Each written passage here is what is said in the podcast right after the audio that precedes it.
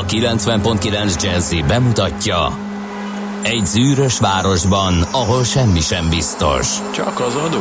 Mondom, semmi. Ahol a kisbefektetőket senki sem védi meg a tőzsdei kilengésektől, és a sikátorokban leselkedik a kíméletlen hozamgyilkos. Csak 4 férfin múlik a közbiztonsága. Hadnagy urak, merre vannak? A mindenre elszánt és korrumpálhatatlan alakulat vigyáz a rendre minden reggel. Hé, kik ezek az állati nyomozók? 4 férfi, egy eset és egy nyalóka. Ács Gábor, Gede Balás, Kántor Endre és Mihálovics András. Az íróasztal mögül pedig Profit kapitány diktálja a tempót. Humor, emberi sorsok, közönséges bűnözők és pénz. Egy különleges ügyosztály, a Gazdasági Muppet Show minden hétköznap reggel a 90.9 Jazzin. De is figyelj, ne csak a bárányok hallgassanak. De miért? Ha nincs pénzed, azért, ha megvan, akkor pedig azért. Millás reggeli.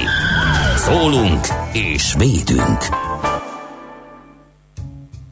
Jó reggelt kívánunk, kedves hallgatóközönség! Már is elkezdjük a Millás reggeli műsorát.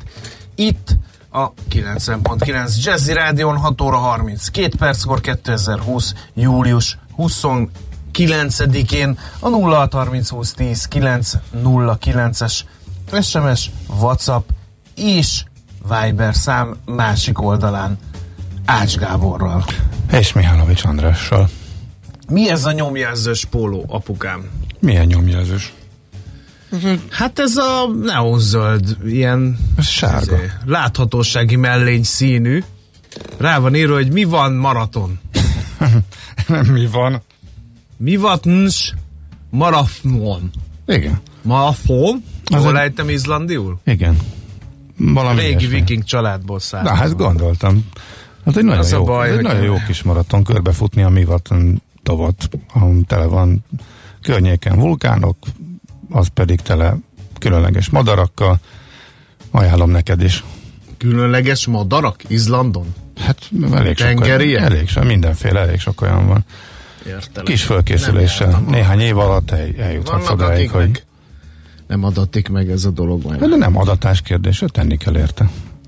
Úgyhogy ajánlom neked. Haza se jövök. Szívesen bármikor. Hát figyelj, viking családba született. Veszélyes. Igen, inkább mi, nekünk kellene félni, nehogy elengedjünk. Na, hát ezt akartam elérni, de mindegy, átvitt értelemben sikerült pusztán ez. 0-30-20-10-9-0-9-en képzeld el, hogy a szerelmes futár 5 órakor valamit ír. Akkor nyolc van. Azt írta, hogy Cseperről Gödöllőre jól lehet közlekedni 25 fok hajnalban, nyúszi sehol, írja a vágyakozó szerelmes futár. Akkor még sincs. Nagyon durva. Nekem 22 volt. Az szerintem biztos idei év legmelegebb reggele. Tehát az, hogy a minimum hőmérséklet legyen 22, tényleg nagyon kemény. Éjszaka sem hűlt le, úgyhogy egyre nehezebben elviselhető elég sok lakásban, gondolom így. Próbálok én is az utolsó pillanatig, hogy próbálom távol tartani magam a légkondicionáló berendezés használatától, de azt hiszem ma már nem fogom tudni megspórolni, eddig azért az éjszakai szellőztetés az működött, de van egy pont, amikor nekem az a 27 fok a lakásban, amikor már egyszerűen akadályozom munkában is a gondolkodásban, de nyilván mindenkinek máshol van. Igen. Meg akinek egyáltalán van lehetősége erre. Én nagyon nem szeretem, de úgy tűnik, hogy előrejelzés alapján úgy láttam, hogy talán még kibekelhető ezen a héten, mert jön a hidegfront, de ez a hidegfront egyelőre ott tart, hogy betolta maga előtt a meleget, aztán a hidegfrontként pedig hoz valami 2 fok környéki felfrissülést, úgyhogy nagyjából kenhetjük a hajunkra. De ne panaszkodjunk, mert azt tegnap előtt hallottam, hogy többen is utaltatok arra, hogy idén nem volt nyár. Én ezt nem vettem észre, de én egy részét kihagytam, mert hát valószínűleg nem itthon töltöttem, ezek szerint akkor volt rossz idő, én ezt nem vettem észre. Na, minden esetre ennyit a videójárás jelentésről. Ellenben morgós szerda van. Van? Muníció? Mindig van. Igen, figyelj, van egy dolog, ami egyre jobban zavar. Engem is. Közérdekű? Szerintem közérdekű. Jó. Ez most nem egyéni szoc probléma. Az enyém se. Én követem és tudom, és fejben megvan, és a változásokat elraktározom az utazási szabályokkal kapcsolatosan. De hogyha valaki erre rá akar keresni, és meg akarja nézni, hogy mi folyik, mik a szabályok, akkor van egy ország Európában, ahol Magyarország, ahol semmilyen információt ezzel kapcsolatban nem talál. Ez illetve... vagyok én, ugye tegnap ezért kérdeztem, hogy hol lehet megnézni azokat az országokat, amelyek piros, sárga vagy zöld színben pompáznak. Hát ha szerencsére van, a Google a legfrissebbet dobja ki, de amúgy nincs. Mert hogy elvileg a koronavírus.gov.hu szolgálna e célra, de teljesen használhatatlan, tele van propaganda hírekkel, meg tök fölösleges dolgokkal, a lényeg pedig nincsen fönn. Tehát például az utazással kapcsolatban semmi információ. Hírként annak idején fönn volt, amikor bevezették a színkódos rendszert, meg az is, amikor egyszer megváltoztatták, és két ország besorolásán, Kanadáján és Portugálián módosítottak, azóta nem nyúltak hozzá. Az egy dolog, ez egy másik kérdés, hogy laikusként bőven lett volna rá ok, mert nagyon sok minden megváltozott. Itt van például Spanyolország esete, de ez csak zárójeles. Egyértelműen nem javasolják az utazást már Angliából, ebből nagyon-nagyon nagy a botrány. Mert hiszen az az angolok nyaralóhelye, ezzel ellen tiltakoztak is a spanyolok, hogy nem akarnak a britek nyaralóhelye lenni, tehát nem is ennek ellenére tiltják. Nem ezért, hanem hogy szombat este 9-kor bejelentették, hogy minden hazatérőre azonnal karantén éjféltől. Tehát idő sem volt hazamenni, meg változtatni ezen.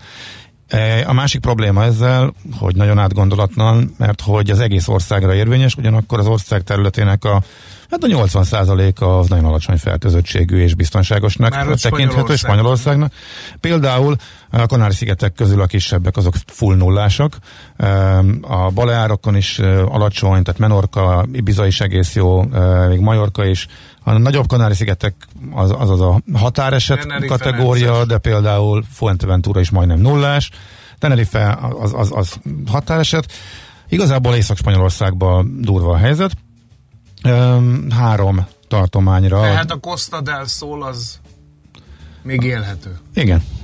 Andalúziával sincsen igazából nagy probléma. Barcelona környéke viszont nagyon durván bedurrant, és ugye 3 északi tartományba adták ki, hogy oda nem javasolják az utazást, viszont a karantén mindenhonnan érvényes, és azonnal, és amikor erre felhívták a figyelmet, akkor az lett a döntés, hogy jó, akkor sehova nem javasoljuk az utazást. A szigetekre nem javasol, vagy szigeteket kivették a nem javasolt területek közül, de hát akkor legyen egységes, akkor inkább oda se javasoljuk, ahol egyetlen egy fertőzött sincsen. Tehát akkor ez lett a megoldás, miközben indultak a tárgyalások. Több 10 000 utast érint, ugye ők elindultak abba a tudatba a nullás helyre, hogy bajuk nem lehet. Most meg tele van a brit bulvársajtó is már azokkal a hírekkel, hogy igen, hát ha hazamegyek és karanténba raknak, kirúgnak a munkahelyemről, én nem tehetem meg, hogy 2 hétig nem megyek. Tehát velem mondjuk nagyon kiszúrtak, mondjuk így. De mondom, ez csak egy zárójeles megjegyzés, hogy Németország is föltette ezeket az északi területeket a nem javasolt úti célok listájára. Akkor a magyar állampolgárok nézzék a német oldalakat? Figyelj, az utazási irodák az utazási irodák elkezdték lemondani vadul az útjaikat, Angliából már nem lehet utazni, légitársaságok elkezdtek vadul törölni, a Jet2 például törölte a járatot, illetve elrepül a gép, de már utas nem visz kifele, csak hazafelé hoz, tehát ott komoly helyzet van. Ebből mi semmit nem érzékelünk, Magyarországról lehet menni, a 2 ultrafapados közlekedik, ő nem akar módosítani, de ezeknek igazából nem nagyon van nyoma a magyar hírekben, és mondom, lassan kértelen nyúltak a besorolásokhoz, pedig voltak azért komoly változások a fertőzöttségben. De ez laikusként, ez oké, nyilván bízok a tisztifőorvosra meg a csapatára, de az, hogy semmiféle információ nincsen, és ezt nem tudod megtalálni, nincs egy tájékoztató oldal, ahol mondjuk kimondottan a utazással kapcsolatban ott lennek a friss, aktuális információk, szerintem az nagyon gáz. Megnéztem, most, hogy ugye turisztikai főszezon van. És figyelj, megnéztem turista szemmel Magyarországra, verseny van azon a nagyon kevés turistáért, aki elmer indulni. Itt vagyunk mi, a legalacsonyabb fertőzöttségi rátánkkal. Logikus lenne, hogy ide kellene, hogy jöjjenek a turisták, kiszúrják ahonnal, hogy Magyarország tök jó hely, szinte nulla a fertőzöttség, most lehetne őket visszahozni. Turistaként rákeresek, semmi információ. Kidobja. Kerestem 10 országra, mindenütt megtaláltam 1 percen belül, és több kormányzati, meg nem kormányzati oldal is ott voltak a legfrissebb tudnivalók, hogy milyenek a beutazási feltételek Magyarországról. Első helyen kidobja akárhogy az amerikai nagykövetségnek, az amerikaiak számára folyamatosan frissített, utána a brit. Nem sokra megyünk, nincs magyar oldal. Kidobja a második vagy harmadik helyen a konzuli szolgálatnak a angol nyelvű tájékoztató, de az még nem friss, az még a júniusi, még szó nincsen a színkódolásról, meg hogy kiléphet be. Aztán kidobja a ötödik helyen a reptérét, és a Budapest Airport honlapja még a legmegbízhatóbb, tehát így ők próbálják valamilyen szinten követni, nem a reptér oldaláról kellene hivatalos információhoz jutni. Tehát erre miért teszünk erre magasról? Ha hogy akarunk így turistát? A legalapvetőbb információkat nem rakjuk össze. Tehát tényleg nem értem. De miből tartana egy... Mindenütt ott van a Visit Norway, Visit Greece, mindenkinek megvan a maga oldala, mindenki próbálja. Nálunk nincsen semmi.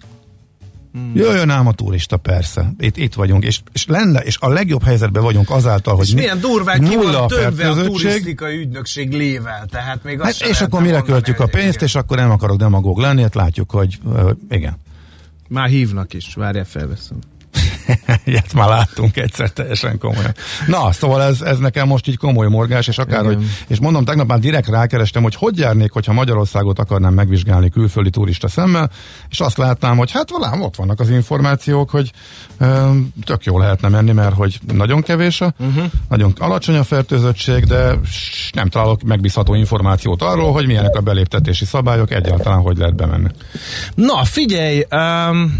Amellett, hogy azt írja a hallgató, hogy Gábor zárójelei hosszabbak, mint Nógrádi György zárójelei, emellett az én morgácsom már csak arra vonatkozik, hogy nem tudom nem észrevenni a különböző szolgáltatók részéről, hogy micsoda buzgalommal látnak neki lehúzni a kisvállalkozókat. Ami most teljesen kiakadtam, hogy a cégem lakcímére kaptam egy értesítést a Depónia nevű társaságtól, hogy én valljam be, egyébként még nem néztem utána a cégnek, mert csak az első sok múlt el, adatokat kérnek, hogy az én vállalkozásom ott milyen és mennyi szemetet termel, mert nyilván akkor majd változik a besorolás. Ugye tudjuk, hogy a kisvállalkozók, a nemzetgazdaság gerince, stb., de azt is tudjuk, hogy rengeteg kényszervállalkozás van. Egész egyszerűen nem kapsz fizetést, ha nem vagy valamiféle vállalkozó. Na most ezek ráúsznak erre, karöltve egy másik hasonlóan bosszantó történet, el akartam hozni a szórólapot, amiben a kéményseprő szolgáltatásokat végző vállalkozás fenyeget engem, egy másik vállalkozás, hogy tudom-e, hogy a hatályos és ilyen és olyan jogszabályok értelmében a vállalkozás, ha valahova egy vállalkozás be van jelentve, akkor ott emelt díjon végzik el a kéményseprő szolgáltatást, ami abból áll, hogy megáll a kéményseprő a felszerelésével együtt az utcában, majd beszedi a díjat, és amikor mondom, hogy de hát vegyes tüzelésű kazán is működik, talán a kéményt meg kéne nézni, nem kell, látom én, azért rendben van, tehát ez a kéményseprő szolgáltatás, de emel díjas, mivel hogy egy vállalkozás. Tell me why? Tehát mondd el nekem, hogy attól, hogy egy vállalkozáson bejelentve családi házba, az miért kéményseprő technikailag, az miért esik más megítélés alá? 1, 2, szemét. Nyilván van olyan vállalkozása, aki nem kevés hulladékot termel, de hát nem kéne ezt így cizellálni? Tehát mondjuk, ha én és igen, tudom, hogy lehet ezt szétválasztani, hogy valaki sok szemetet termel, és azt vallja, hogy ő kényszervállalkozó, és nem termel szemetet, hogy ne kelljen neki fizetni, de basszus, ez a fűnyíró elvez engem baromira zavar. Mm-hmm. Tehát, hogy meg tényleg jön egy Kft-től egy levél, hogy én valljam be, hogy mikor alapult a cég, mi a főtevé, miért? Adatvédelem, vagy ilyesmi, érted? És oda van írva biztos, mert nem olvastam végig a levelet, hogy ki az adatkezelő, meg stb. De azzal kezdődik, hogy hatályos jogszabály, és hogy ennyivel meg kell emelni a szemétdíjat, ha én ott ilyen és ilyen tevékenységet végzek. Őrület. Mm-hmm. Tehát, hogy ha mindent be akarsz tartani, virágozzék 1000 virág, akkor a kéményseprők lehúznak, a szemetesek lehúznak, és akkor még nem mondtam, hogy ki mindenki próbálkozik még mindenféle hasonló trükkel. Tehát így isteni, hogy a vállalkozók arra vállalkoznak, hogy másik vállalkozót lehúzzák. Tehát hogy ez a morgásom tárgya. Ezt tegnap kaptam, ezt a levelet. Meg is lepődtem. Nem tudom még mit fogok nekik válaszolni, valószínűleg visszaírok, hogy aztán mi van az adatokkal. Mert azt szeretném, ha megsemmisítenék, mert egy szemétszállító cégnek mi köze van az én vállalkozásom adataihoz. Haló. Na mindegy. Na, ennyit a morgásról. Gyorsan még azért az ünneplést ejtsük meg, a Flórákat és a Mártákat Nagyon nagy tisztelettel és sűrű kézcsokokkal köszöntjük a nevük napja alkalmából, és a születésnaposoknak is csak jó egészséget, szép éveket kívánunk. Például 1954-ben az ő születésnapjukon, tehát július 29-én jelent meg az Egyesült Királyságban a Gyűrűk Ura trilógia első része, a Gyűrű Szövetsége. Aztán 1990-ben pont az ő születésnapjukon volt népszavazás arról, hogy Magyarországon a köztársasági elnököt ne közvetlenül a nép válassza. Ugye ez lett az eredménye ennek a népszavazásnak azóta, hát ugye ez ilyen politikai hatszatszári, hogy ki lesz a köztársasági elnök, sajnos. Aztán 2000-ben ezt direkt neked olloztam, ide indították újra a Kemencei Állami Erdei Vasutat. Az merre van? Börzsönyben. Börzsönyben. Jó hely? Nagyon. Jó. Még ezen se ültem, a Kemencei Erdei Múzeum vasúton. Figyelj, na, azt az egy nagyon komoly vasútbaráti, meg civil összefogás volt, és nagyon sokat dolgoztak. Na, ezek rajta, olyan hogy működhessen. Ezek, igen. Ez szép dolog. Mm-hmm. No, a születésnaposok büszkélkedhetnek azzal, hogy Cipernovszky Ferenc gépészmérnök, feltaláló, egyetemi tanár is azon a napon született, mint ők, csak éppen 1883-ban, vagy Benkő Dániel, magyar lant és gitárművész is ünnepelni a születésnapját, 1947. július 29-én született, de ugye 2019-ben számomra teljesen váratlanul elhunyt.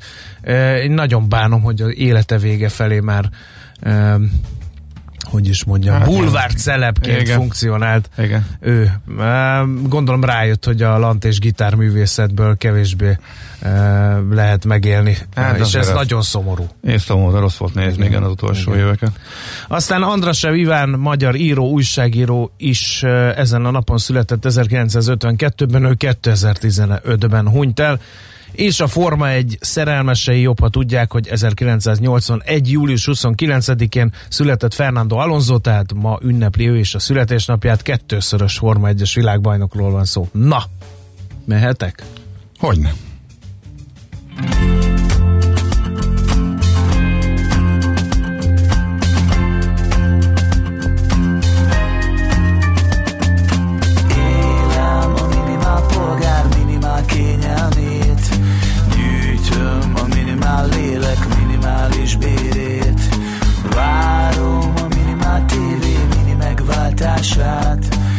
Érzem a minimál műveltség hasznosságát, fűzöm a minimál párom minimál élményért, szólom a minimál bérem minimál vétségért, főzöm a minimál ember minimál kávéját, alszom a minimál munkás minimál rémámát.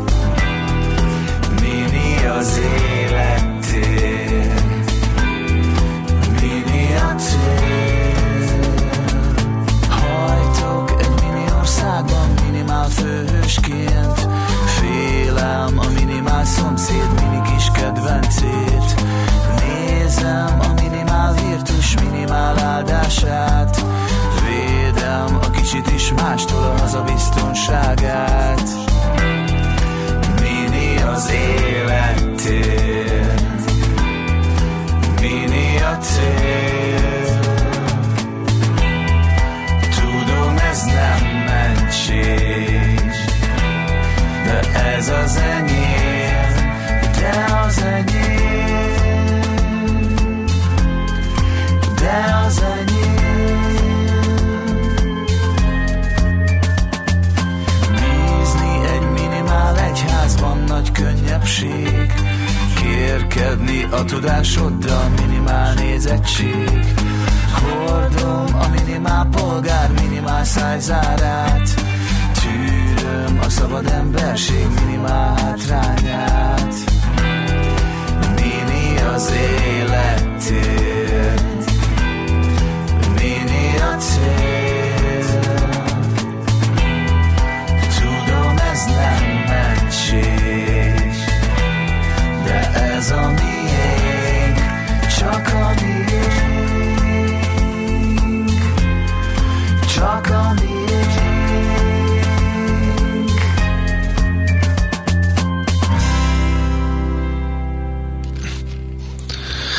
No, hát nézzük, mit is ír, ahogy is hívják, azaz lapszemlén következik. Magyar Nemzet címlapja, teljes versenyképességi fordulat a cél hazánkban. Ez éppen ideje volt, már szerintem minden évben versenyképességi fordulatra áhítozunk.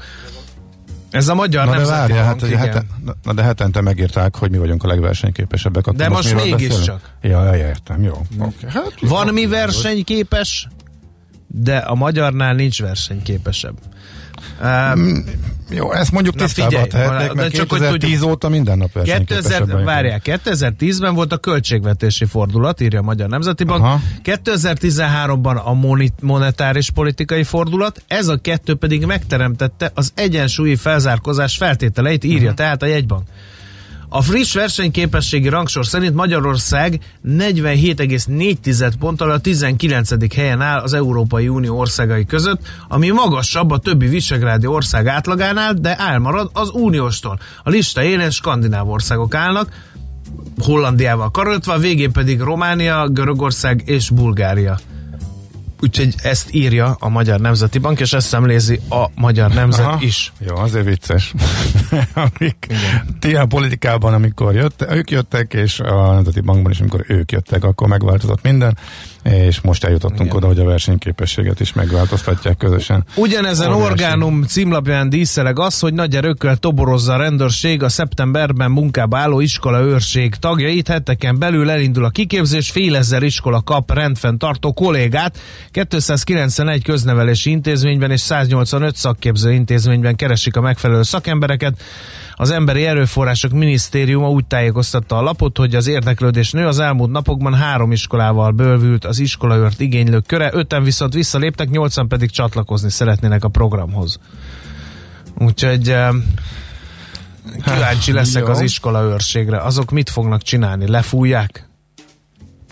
Megkínálják Kádár kolbásszal elégedetlenkedő nebulókat? Nem tudom, és szintén szólva ez engem nem is érdekel. Én továbbra is az exkluzív információkat vadászom a lapokban, és a leginkább a hvg.hu egyik cikke kötött le, illetve gondolkodtatott el.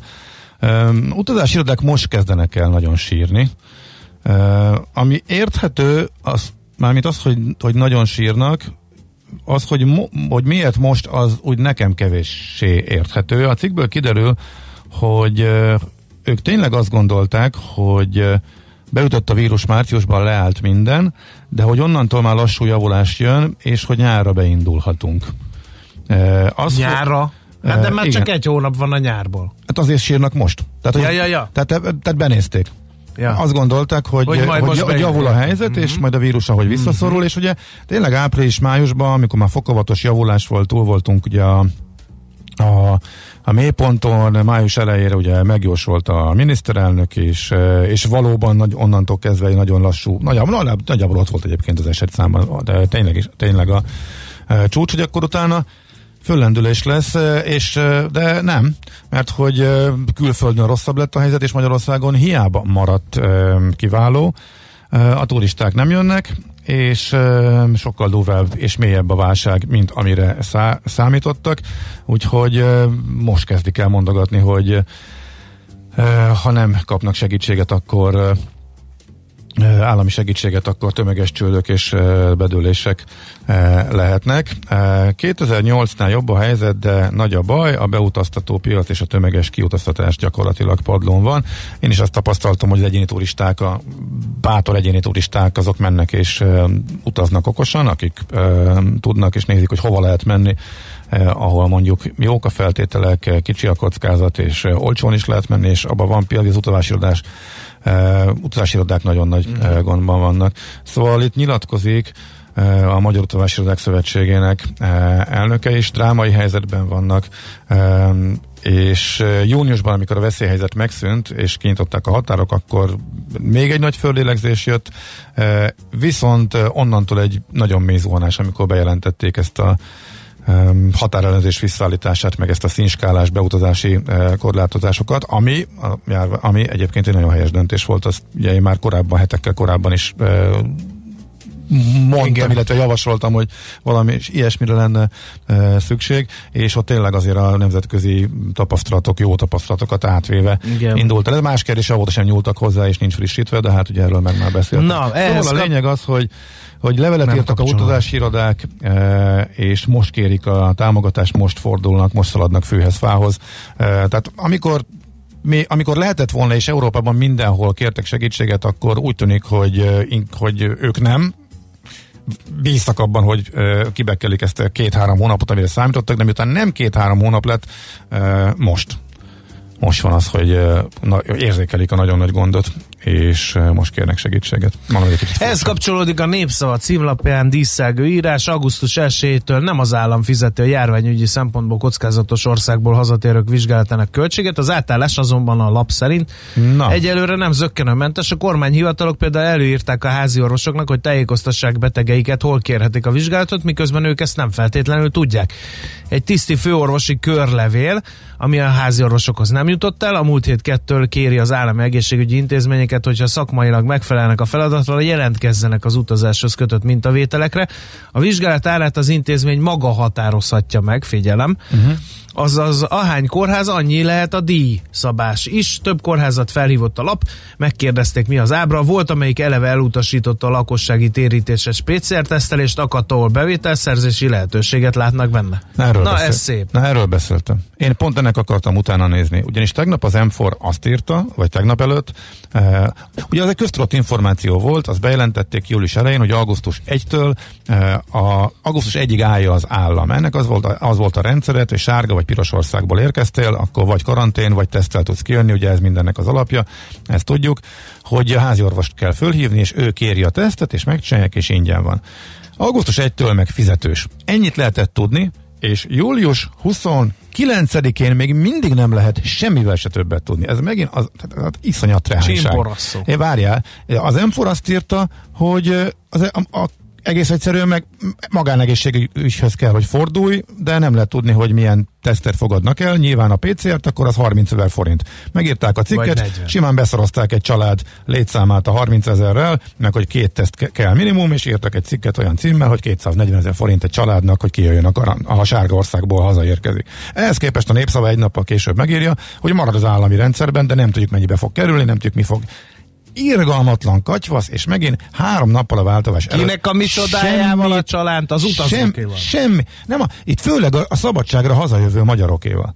Én nem is annyira utazókéval, mert az utazó az mondjuk eldöntheti, hogy milyen országba megy, és valószínűleg próbál mindenki olyan országba menni, ami biztosan zöld marad. Tehát mondjuk ez a racionális. Ha Spanyolországba kéne indulnom, tényleg nem tudnám, hogy mit csináljak, mert bármelyik pillanatban besárgíthatják, és akkor itt leszek azzal, hogy hazajövök, és nem tudom, mire jövök haza, és mennyibe fog kerülni. Nagyon jó. Úgyhogy az egész, de mondom, a szabadságra hazajövő magyarokkal tolnak ki piszkosul, mert ők jönni akarnak, és fogalmuk nincs, hogy mennyibe fog kerülni, ha nem a karanténba akarják eltölteni a szabjukat. Igen. Visszavonul a Prezi társalapítója, Árvai Péter, ez is egy hír a lapokból, a jövőben igazgatós tanácsi elnökként folytatja, de vezérigazgatóként már nem.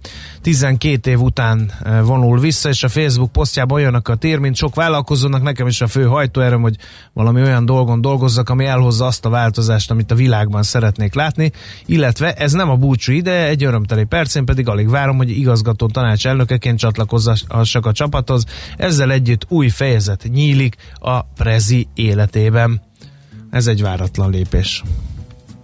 Hol zárt? Hol nyit? Mi a sztori? Mit mutat a csárt? Piacok, árfolyamok, forgalom a világ vezető parkettjein és Budapesten. Tőzsdei helyzetkép következik. 6,1%-os BUX, mínusz 34.754 pontos záróérték, csak az OTP tudott erősödni tegnap 11.070 forintig, fél százalékkal. A másik 3 blue chip eset elég nagyot, a Richter 2,2%-ot 6.190 forintig, a Telekom 1,9%-os mínuszt tudhatott maga mögött, tegnap 371 forinton állt, meg 7%-kal megúszta a MOL, 1728 forintos záróértékkel fejezte be a tegnapi napját. Nézem itt a nyertesek, vesztesek körét. Itt van például a Waberers, 4,3%-os pluszt tudott maga mellé tenni, értékelhető forgalomban ráadásul. A vesztesek között pedig hát a Richteren és a Telekomon kívül én nem látok olyan céget, még az alsóházban sem, ami értelmezhető kereskedési forgalom mellett esett volna, úgyhogy átpattintom a lasztit neked, majd te összefoglalod, hogy mi volt külföldön. Hát amikor meglátom este 10 után, az amerikai tőzsde zárása után az összefoglalók címeit, hogy a rossz eredményekre esett a rossz cég eredményekre esett a piac, de közben már napközben láttam, hogy pluszban is járt, akkor azért ugye elgondolkodok, hogy megint ment ez a kamu magyarázatgyártás. Tehát az utolsó órában beütötték a piacot. Nem úgy működik, hogy elolvassuk a gyors jelentéseket, vesszük, és az utolsó órában kitaláljuk, hogy ezek nem is olyan jók, és akkor eladjuk. Tehát mondjuk valamire nem emiatt esett le. Ezek a félrevezető magyarázatok, ezek sokszor tök bosszantóak, de most akkor próbálom lezárni a morgós fél órát, hogy nehogy így menjünk már tovább, mert úgy tűnik ez most így sorozatban sok minden összejött. Minden esetre a lényeg az, hogy nem volt olyan hír, amit akkor jött volna ki, ami ezt indokolta volna, illetve amire egyértelműen rá lehetett volna fogni, tehát nem twittelt az elnök, nem jött ki valami pletyka Kínáról vagy bármiről. A lényeg az, hogy mínuszba kezdett, ismét megpróbálkozott az emelkedéssel, a piac át is ment a pozitív tartományba, az S&P, és a végén beütötték, úgyhogy egy 0,7%-os esés volt, úgyhogy csak annyit tudtak az értelmesebb hírmagyarázók kitalálni, hogy elég sok fontos információ és adat jön, és inkább biztonsági játék volt a végén, és az elmúlt nap emelkedése után most ismét ezek szerint a radók kerültek túlsúlyba, vagy egy kis bizonytalanság a további mentőcsomag, meg a stimulust illetően, de olyan nagyon nagy horderejű hír nem volt. Jó eredményre emelkedett a Pfizer, esett a McDonald's, de igazából olyan túl nagy szektorális eltérést nem lehet kiemelni. A technológia kicsit alul teljesítő volt, 1% fölött esett a Nasdaq, de most már tényleg napok óta ezt látjuk, hogy inkább már megállt a csúcson a piac, kicsit föl, kicsit le, tehát most már azért a durvá emelkedő tendencia megtört Amerikában is. Tőzsdei helyzetkép hangzott el a Millás reggeliben. No, hát rápillantunk az órára, és azt kell lássuk, hogy már legalább pár perces mit Andi kollega hírait kellene, hogy hallgassuk, de hát... Rolling Stones-os nyelves pólóban. Igen. De nem az a nagy, hanem sok kicsi. Szakajtót mondtam, egy köböl és az szigetes. Egy tavalyi szigetes bögrével. Bögre lehet, vagy... De mi bögre? Műanyag pohár. Ekoműanyag pohár, mindjárt lesz. Nincs még, szerintem tavaly előtti. És azóta ebből iszol itt, Ben? Nem. Vagy húzolgatod magaddal? Vagy? Nem, van sok ilyen poharam, de nem azóta. Nem rékoztam be, még a karantén előtt. Aha, igen. No, hogy mi van benne, azt meg sem merem kérdezni, úgyhogy inkább csónakázzunk át. Sajnos nem az. Az ívási sebességből ítélve bármi lehet. Tömény.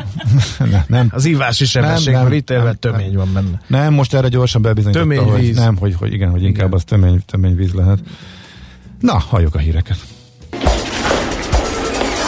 A reggeli rohanásban könnyű szemtől szembe kerülni egy túl szépnek tűnő ajánlattal. Az eredmény... krétával körberajzolt tetemes összeg. A tetthelyen a gazdasági helyszínelők, a ravasz, az agy és két füles csésze és fejvállalakzat. A lehetetlen küldetés megfejteni a Fibonacci kódot. A jutalom egy bögre rossz kávé és egy olyan hozamgörbe, amilyet még Alonso Mosley sem látott. Millás reggeli, a 90.9 Jazzy Rádió gazdasági Muppet show-ja. Vigyázat! Van rá engedélyünk. Jó reggelt kívánunk, 7 óra 15 percen folytatódik a Millás reggel itt a 90.9 Jazzy Rádion. Benne Ács Gábor az egyik műsorvezető. Mihálovics András a másik. Legyen közlekedés? 0-30-20-10-9-09 jöhetnek közlekedési információk, de azok most nem, csak később fognak bekerülni adásba, mert eddig nagyon kevés jött tőletek. Tehát akkor most nem akarsz mondani. De mondhatunk. Hát attól nekünk no, még kell. A kötelesség, az kötelesség. Lehet kicsivel később is, mire bejönnek a hallgatói toljuk el a következő kör elejére. Jó, oké, az működhet. Akkor viszont nézzük még, milyen apró, cseprő, bosszantó dolgok vannak Budapesten. Budapest, Budapest, te csodás! Hírek, információk, érdekességek, események Budapestről és környékéről. A vonal túlsó végén pedig állandó kalauzunk, Molnár Zsuska, járókelő.hu sajtóreferense. Szerbusz, jó reggelt kívánunk! Sziasztok, jó reggelt! Hát figyelj, végigolvasva a hírleveleteket, egy biztos, nem könnyű gyalogosnak lenni. Budapesten van, ahol a zebra hiányzik, van, ahol van zebra, meg még lámpa is, de az meg olyan rövid, hogy kb. 3 lépést tudsz megtenni, már elkezd villogni. És, hát, ez ugye... még mindig van, mert ez korábban volt néhány klasszikus hely, aztán akkor megjavították, de akkor ezek szerint újra előjött ez a probléma? Hát szerintem ez ilyen visszavisszatérő probléma, hogy ugye ezt ilyen forgalomtechnikai problémának hívjuk mi, ugye a járókelő oldalán közterületi problémákat lehet bejelenteni, és különböző kategóriákban szoktuk mi sorolni a problémákat, ez egy ilyen forgalomtechnikai kategóriába tartozik, amikor rosszul vannak beállítva jelzőlámpák, ilyenek a gyalogátkelő helynél látható jelzőlámpák is, és itt a Szent Mihályi útról jelezték ezt a problémát a felhasználóink, a Pólus Centerhez vezet egy gyalogátkelőhely, és aki bejelentette a problémát, ő nem egy idős ember, de úgy ő is csak a feléig tudott elérni ennek az zebrának, amíg zöld volt a jelzés, és már piros volt, mielőtt elérte volna a túloldalt, és itt jelezte, hogy van egy közeli lakótelep, ahonnan nagyon sokan ezen a gyalogátkelő helyen keresztül közelítik meg a Pólus Centert, tehát hogy itt elég sokan közlekednek, illetve még egy zavaró körülmény van, hogy a Pólus Center parkolójából van egy kanyarodósáv, ami ugyanitt van, sőt 2 sáv, és ugye az autósoknak is rendkívül rövid ideig tart a zöld jelzés, tehát nagyon-nagyon türelmetlenek, és ők is haladnának, úgyhogy itt még a gyalogosokat pluszban ők is zavarják, úgyhogy itt mindenképpen állítani kellene a lámpának az idején. Az is egy állandó probléma, amikor nem festik fel, vagy nincs olyan helyen, ahol pedig kéne gyalogátkelő hely. Így van, hát ez a nem festik fel, ugye a Budapest közútának a felelőse a felfestésnek, és nagyon sokszor azt a választ kapjuk, hogy ők évente terveznek, és hogy az idei keretben már nem fér bele, de majd jövőre előveszik a problémát, aztán van, hogy újra 2-3 év múlva ugyanazok a hiányzó gyalogátkelő helyek előkerülnek, mert nem sikerül felfesteni, vagy mondjuk egy útfelújítás után elmarad a gyalogátkelő helynek a visszafestése. Itt a Rákóczi út meg a Vas utca sarkánál viszont nem ez a probléma. Szerintem ez egy nagyon-nagyon régi probléma, én is jártam arra, évekkel ezelőtt is így volt ez már. Ja, itt van egy szervízút, amire a Rákóczi útról fölhajtanak az autósok, és aki szeretne a Rákóczi úton átjutni a túloldalra, vagy a Vas utcába bekanyarodni, gyalogosokról beszélek, azoknak itt át kell haladniuk ezen a szervízúton, vagy mindenképpen keresztezik egymás útját az autósokkal, és az autósok nem számítanak arra, hogy itt gyalogosok fognak átkelni, tehát hogy itt mindig nagy fékezések vannak, balesetek is előfordulnak, és a gyalogosok is elég szépen ugrálnak az autók elől időnként, és ugye a Vas utcában ott van a Színművészeti Egyetem, tehát hogy mondjuk ez egy iskolai időszakban, reggeli órákban szintén nagyon sokan mennek oda tanulni, dolgozni, tehát hogy ez is egy ilyen problémás útszakasz. Itt a felhasználónk azt kérte, hogy valamilyen figyelmeztető jelzés vagy egy gyalogátkelő hely jó volna, hogy az autósok ne fussanak bele ebbe a problémába.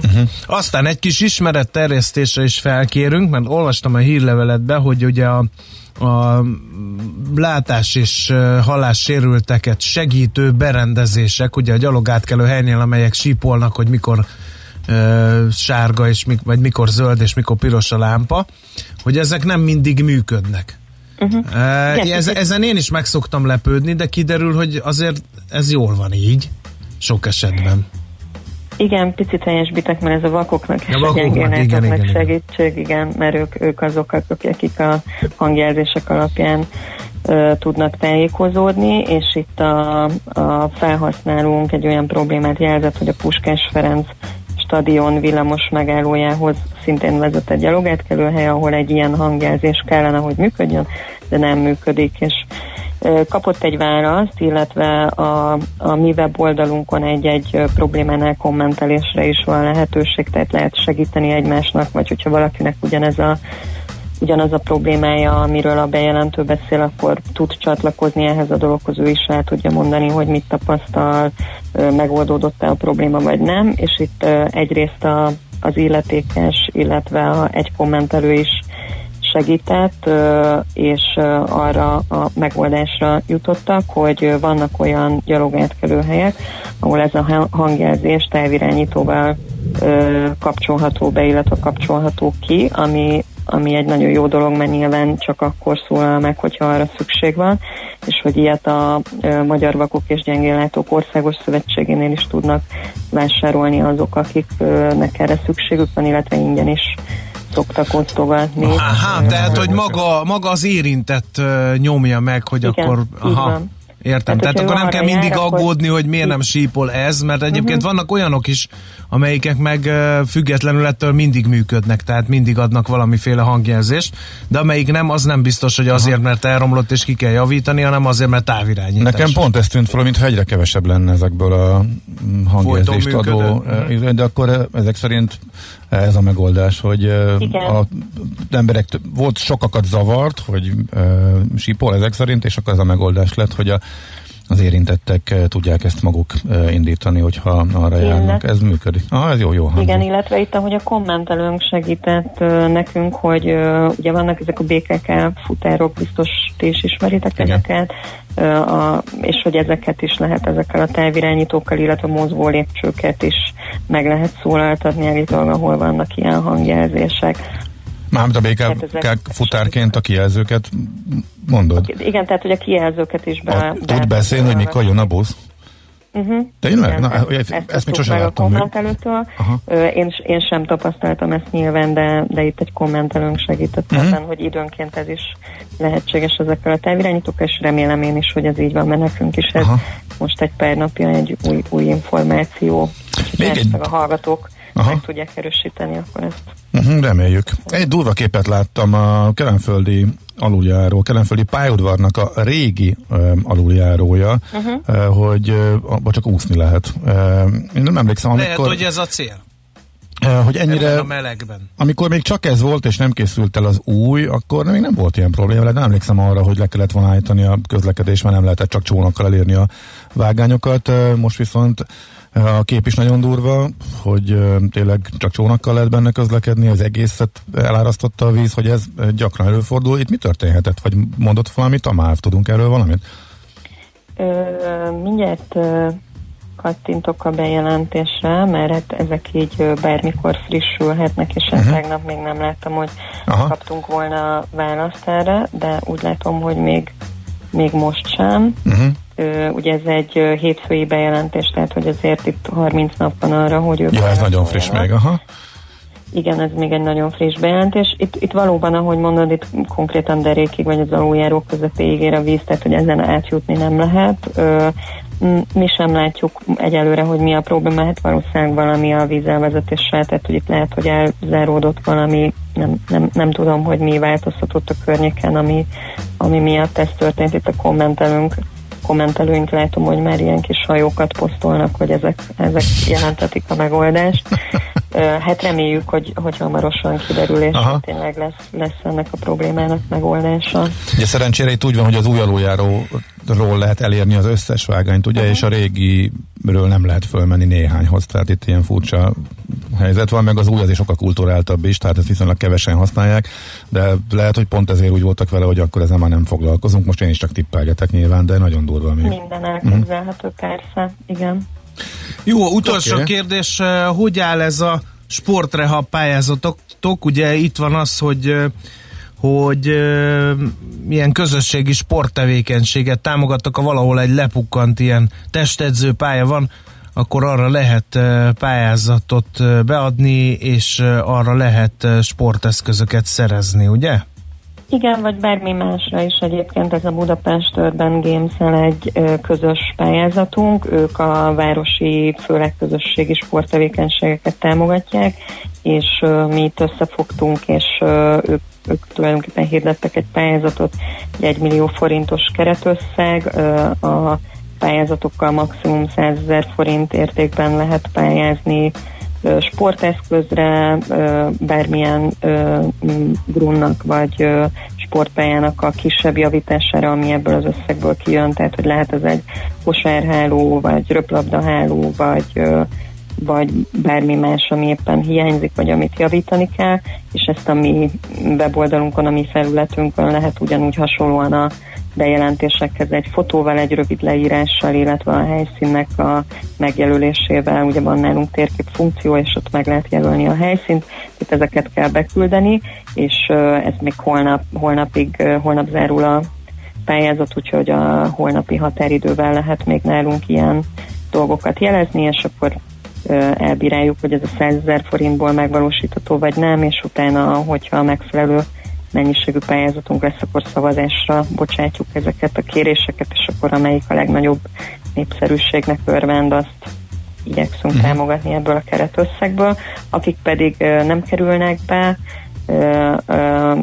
azoknak a kérését pedig továbbítani fogjuk a helyi önkormányzathoz. Tehát, és reméljük, hogy ők figyelnek erre, és ők megvalósítják ezeket a kéréseket, amiket mi nem tudunk a pályázatból támogatni. Okay. Jó, nagyon szépen köszönjük az információ morzsákat, további jó munkát kívánunk. Mi is köszönjük, sziasztok! Szia! A járókelő.hu sajtóreferensét, Molnár Zsuskát hallhattátok. Nekünk a Gellért-hegy a Himalája. A Millás reggeli fővárossal és környékével foglalkozó rovata hangzott el. Budapest legfrissebb közlekedési hírei, itt a 90.9 Jazz-in.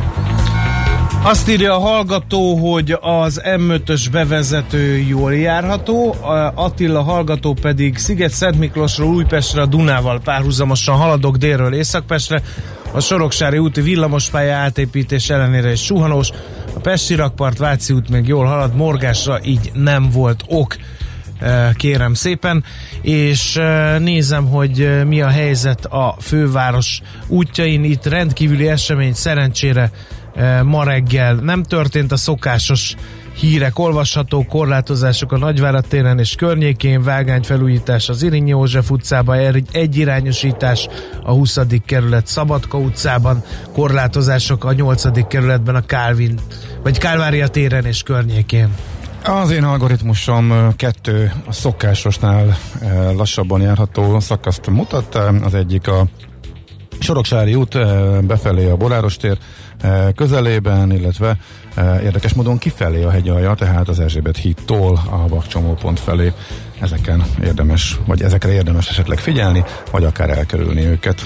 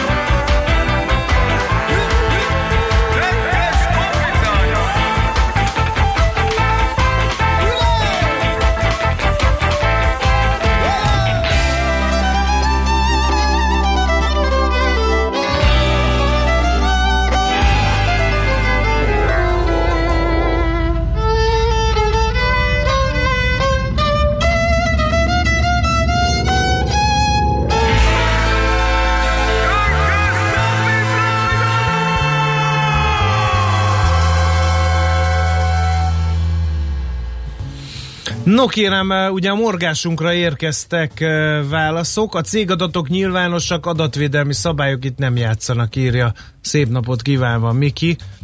Én ezt értem, csak na mindegy. Aztán azt is ő írja, hogy a Kuka Holding... Hát ha csak a nyilvános cégadatokról van szó, akkor igen, persze. A Kuka Holding írta elő a közszolgáltatóknak, hogy mérjék fel a potya utasokat a hulladékgazdálkodási közszolgáltatásban. Én értem ezt, csak ennek ilyen lehúzás szaga van, hogy mondjuk egy egyfős kényszervállalkozás, és most nem feltétlenül az én cégemről beszélek, de egy egyfős kényszervállalkozás az mennyivel terheli meg jobban?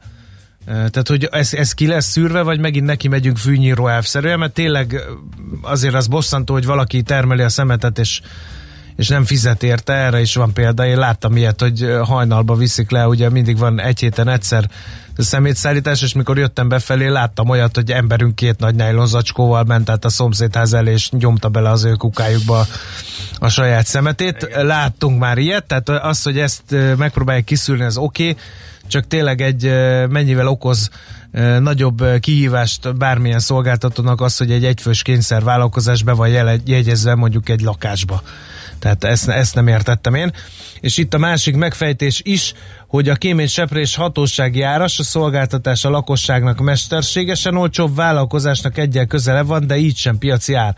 Én ezt is értem, csak még egyszer mondom, a kémény használat az mennyivel dobja meg, ha apuka, aki egyébként abban a lakásban lakik, éppen mondjuk kényszervállalkozó, és mondjuk nem tudom én, informatikus. Tehát, hogy szóval ezt nem értem. Értem a szándékot, csak nagyon félek attól, hogy megint ilyen fűnyíró elvszerűen megy, és akkor lehúzzák, hogy behozzák, amit a lakosságon elvesztenek a szolgáltatók. Na, úgyhogy ezek jöttek. Ezek nézem. Szerint az én morgásom ma mindenki egyetértett. Nem, senki nem nyaral, kevesebb Brüsszel, több Balaton, hallhattuk, úgyhogy innentől pedig teljesen mindegy, hogy Brüsszel éppen piros, sárga vagy zöld. Mintha ez lett volna a probléma. Igen. De nem baj, jó van, lefordítottad azért. Na, mint a rövid hírei jönnek, utána pedig KKV rovatunkkal jövünk vissza. Kicsi, közepes, de semmi esetre sem nagy. Nem a méret a lényeg, hanem a vállalkozó szellem. A Millás reggeli KKV hírei következnek. Nincs itt semmi látnivaló, tessék tovább haladni, a vírus járvány ugyanis mérsékelten hatott a cégvezetők várakozásaira, ugyanúgy látják a kilátásaikat, mint egy évvel korábban, amikor még nyoma híre sem volt ennek a vírus járványnak. Árbevétel és nyereség várakozásai az előző év azonos időszakához képest gyakorlatilag majdnem ugyanúgy alakulnak. Ez a K&H banknak a KKV bizalmi index kutatásából derült ki. A következő egy évre 6,5%-os árbevétel bővüléssel és 3,6%-os profit növekedéssel számolnak a hazai KKV-k. Mérsékelten csökkentek ezek a várakozások, 7,1%-ról csökkentek 6,5-re, illetve 4,7%-ról 3,6%-ra a profit várakozások. A legbizakodóbbak a kisvállalkozások, ugyanis 7,6%-os árbevétel növekedéssel számolnak, őket követik a középvállalatok és a mikrovállalkozások. A szektorok közül az ipar számít az átlag feletti árbevételre, a kereskedelmi szektor is enyhe növekedést vár árbevétel tekintetében, viszont ott megtört a lendület, mert fele annyira számolnak csak árbevétel növekedésben, mint eredetileg, mint amikor még a vírusnak nem volt nyoma sem. Úgyhogy az alszektorokra nem tértek ki, úgy pedig érdekes lehet, hogy mi a helyzet például a turizmusban, hogy amiről igen. De ez meg az ingatlan szektorban, meg az autóiparban, stb. Furcsa, hogy ennyire optimisták. a KKV-k. Igen. Aztán 10-ből 6 cég számolt be valamilyen mértékű árbevétel csökkenésre, átlagosan olyan 22%-kal estek vissza a bevételek. A szolgáltató szektorban és a kereskedelemben ennél nagyobb mértékű volt, az ipart és a mezőgazdaságot viszont az átlagosnál kisebb mértékben érintette ez a járvány és az annak nyomában járó korlátozás özön. A pénzügyminiszter elment egy céghez, és ott tartott egy tájékoztatót, egészen konkrétan a dabasi székhelyű Metal 99 nél az eszközbeszerzést támogató szerződés ünnepés aláírásakor bejelentette, hogy volt egy pályázat, egy 2 milliárd forintos, kimondottan Pest megyei vállalkozások eszközberuházásai támogató pályázat, de itt akkora volt a túljelentkezés, hogy keretemelést jelentett be Varga Mihály, újabb 78 cég nyerhet, ennek köszönhetően az első körben nyertesnek nyilvánított 86 pályázaton túl. Ennek a KKV fejlesztésre irányuló pályázat célja az, hogy a Pest megyei vállalkozások versenyképességét javítsák, meg természetesen a munkahely megtartás is itt van, és cégenként 300 millió forintban limitálták a maximális összeget. A termelőeszközök, gépek beszerzése mellett informatikai eszközök, vagy akár gyártási licenc vásárlására, vagy információs technológia fejlesztésére is felhasználható ez a bizonyos támogatás. A cég, akinél volt, ez a bizonyos Metal 99 Kft., 384 millió forintot meghaladó beruházásához kapott ennek a pályázatok keretében éppen 173-at, tehát ez az apropó, hogy erről beszélt a miniszter. Palkovics László miniszter is beszélt, azt mondta, hogy Magyarország high-tech nemzet. Én ezt nem mindig látom. Mondta néhányszor már. Igen, de most azt is hangsúlyozta, hogy technológiaváltásra van szükség. Ezt is mondta néhányszor már. És közepes vállalkozásoknak, kérlek szépen, de hogy képzelik el mindezt? Úgy, hogy a gyártásban, az energetikában kutató-fejlesztő mérnököket kell alkalmazni, ezeket a törekvéseket a kormány is támogatja. Azt mondja, hogy ki kell építeni például a járvány elleni védekezéshez szükséges tudást is, és azt is megerősítette, hogy jövőre 22 milliárd forinttal megemelik a 17,5 milliárdos alaptámogatást, ami a kutatásokhoz kapcsolódik, illetve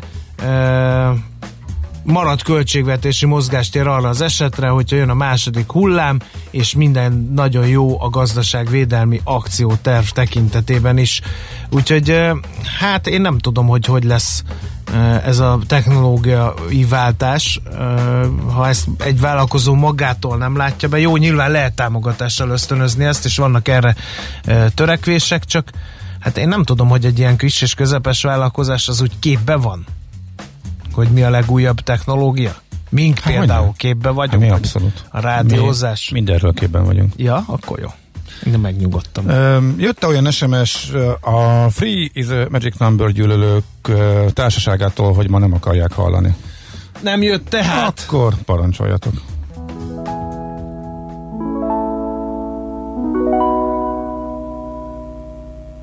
Three is a magic number. Yes it is. It's a magic number. Somewhere in the ancient mystic trinity, you get three as a magic number. The past and the present and the future, faith and hope and charity, the heart and the brain and the body give you three as a magic number. It takes three legs to make a tripod or to make a table stand. It takes three wheels to make a vehicle called a tricycle. Every triangle has three corners. Every triangle has three sides. No more, no less. You don't have to guess. When it's three, you can see it's a magic number. A man and a woman had a little baby. Yes, they did. They had three in the family. That's a magic number. 6, 9, 12, 15, 18, 21, 24, 27, 30. 3, 6, 9, 12, 15, 18, 21, 24, 27, 30. Now the multiples of 3 come up 3 times in each set of 10. In the first 10, you get 3, 6, 9, and in the teens 10, it's 12, 15, and 18. And in the 20s, you get a 21, 24, 27, and it comes out even on 30, yeah. Now multiply backwards from 3 times 10. 3 times 10 is 30. 3 times 9 is 27. 3 times 8 is 24. 3 times 7 is 21. 3 times 6 is 18. 3 times 5 is 15. 3 times 4 is 12, and 3 times 3 is 9, 3 times 2 is 6, and 3 times 1 is 3, of course. Now dig the pattern once more. 3, 6, 9, 12, 12, 15, 18, 21, 21, 24, 27, 30, yeah. 30. Now multiply from 10 backwards. 3 times 10 is 30. 3 times 9 is 27. 3 times 8 is 24. 3 times 7 is 21. 3 times 6 is 18. 3 times 5 is 15. 3 times 4 is 12. And 3 times 3 is 9. And 3 times 2 is 6. And 3 times 1. What is it? 3. Yeah, that's a magic number. A man and a woman had a little baby. Yes, they did. They had 3 in the family. That's a magic number.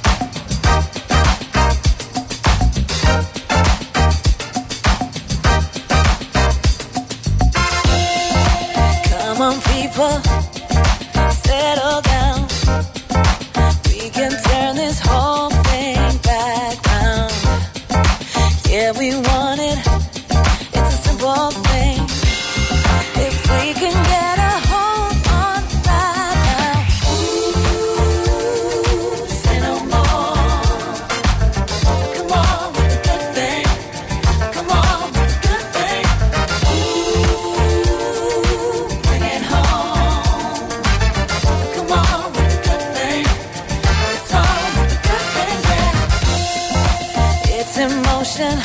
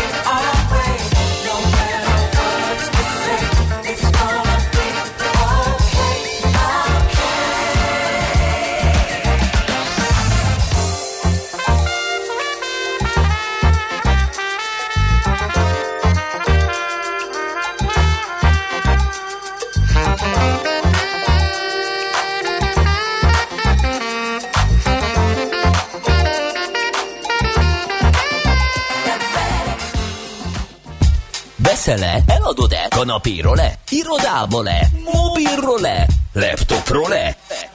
Kényelmesen, biztonságosan, rengeteg ajánlat közül válogatva, időspórolva, ugye-e, hogy jó? Mert ott van a mágikus E. E-Business, a millás reggeli elkereskedelmi rovata, ahol mindenki számára kiderül, hogy online miért jó üzletelni. Kérem szépen, a webshop az egy dolog, az egyféle szakma, a logisztika meg egy másik. Nagy kérdés, hogy a webshopok üzemeltetői logisztikusok is lehetnek-e egyben, vagy jobb ettől az egésztől megszabadulni és kiszervezni. Hát erre a dilemmára keresünk választ Cserekei Bálinttal, az iLogistic Kft. Ügyvezetőjével. Szerbusz, jó reggelt! Jó reggelt, sziasztok! Győzd meg, hogy azon kívül, hogy nem értünk hozzá, miért jó az, hogyha szögre akasszuk ezt a logisztika nevű tevékenység halmazt, vagy nem is tudom, minek hívjam. Ebből már nem fogsz jól kijönni ebből a mondatból. Biztos, hogy nem.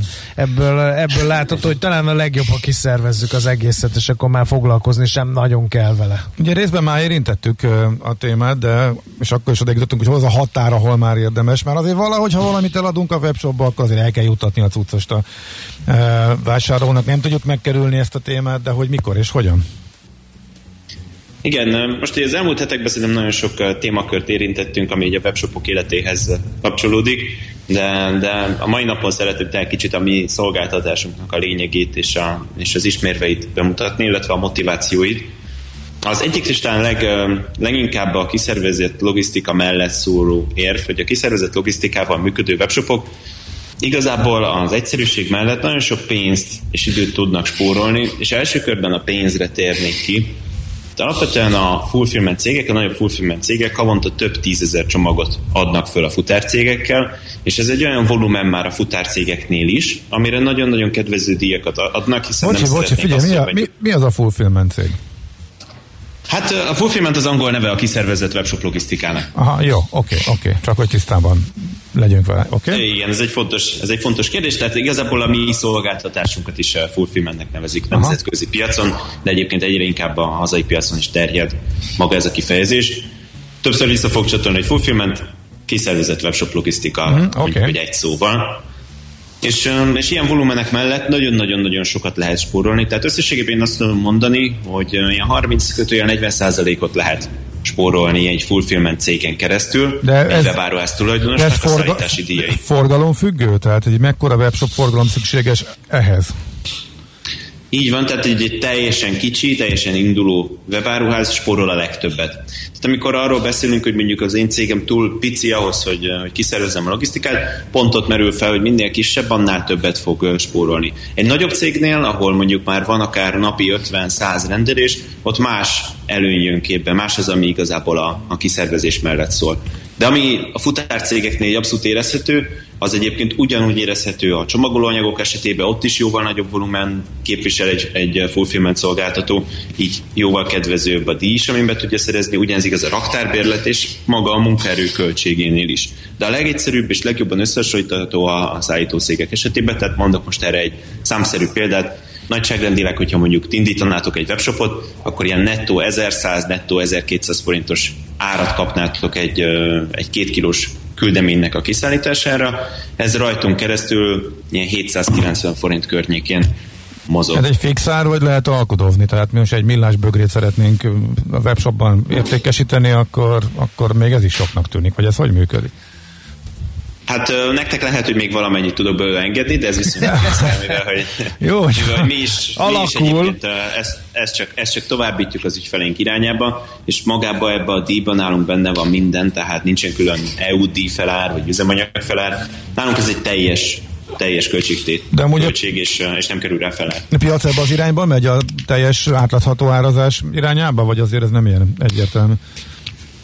Szerintem szeretik az ügyfelek azt, hogy könnyen átlátható, és nagyon fontos, hogy ők könnyebben tudják így ezt kalkulálni. Tehát amikor eldöntik, hogy a webáruház felületén mennyiért rakják ki a szállítást, mint tételt, akkor sokkal egyszerűbb az, hogyha van egy fix tétel, amit mi mondjuk megadunk nekik, és nem az, hogy figyelni kell, hogy most fölment a gázolajnak az ára, ezért most emelni kéne ott is, mert már 50-100 forintra többbe kerül nekem a bekerülési költsége. Tehát szerintem webáruház tulajdonosoknak ez is egy jó dolog, hogy nem változik, és ez konzisztens ügyben.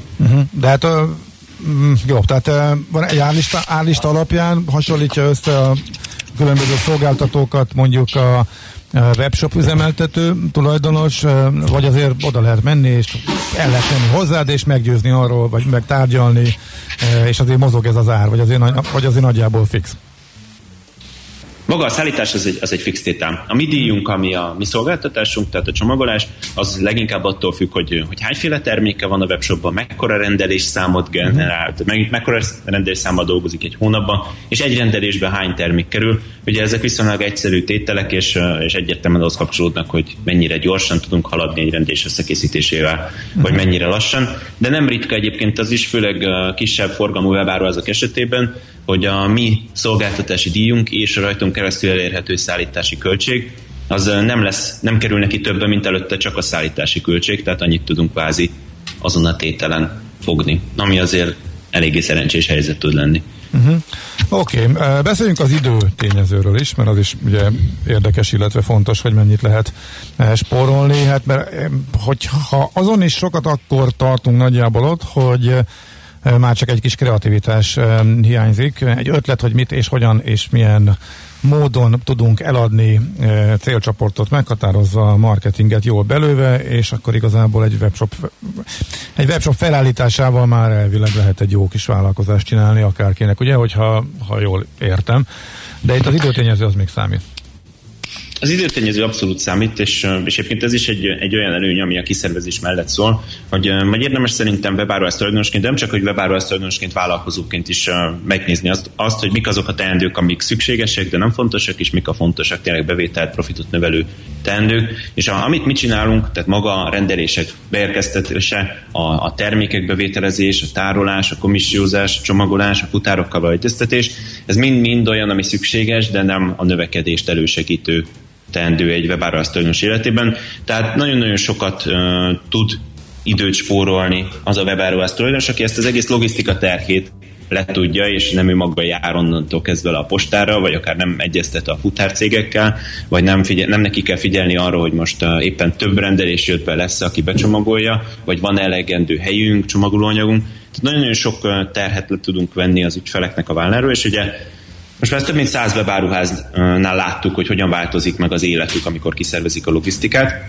és azt kell, hogy mondjam, hogy vannak, akik kvázi tehát magánéletükre használják ezt a felszabaduló időt, több időt töltenek a szeretteikkel, karácsony előtt nem kell azon stresszelni, hogy még mindenbe legyen csomagolva és kimenjen, mert tényleg tudnak a családdal időt tölteni, de nagyon jellemző az, hogy nagyon felpörög a forgalmuk, mivel jut idejük arra, hogy új termékeket vezessenek be, brandet építsenek, csinálják mondjuk egy Facebook csoportot, ami már régóta halaszgatott terv volt.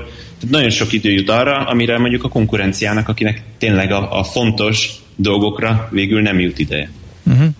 Figyelj, még azt mondd el, Léci, hogy nálatok milyen arányban mivel foglalkoznak a munkatársak? Tehát mennyien tartják a kapcsolatot a webshop tulajdonosokkal, mennyit képvisel a számlázás, pénzügy, illetve a csomagolás, ez hogy néz ki, hogy hányan vagytok, és hogy ez hogyan néz ki, hogy mik a legfontosabb, hol van a legtöbb ember, és mivel foglalkoznak ők?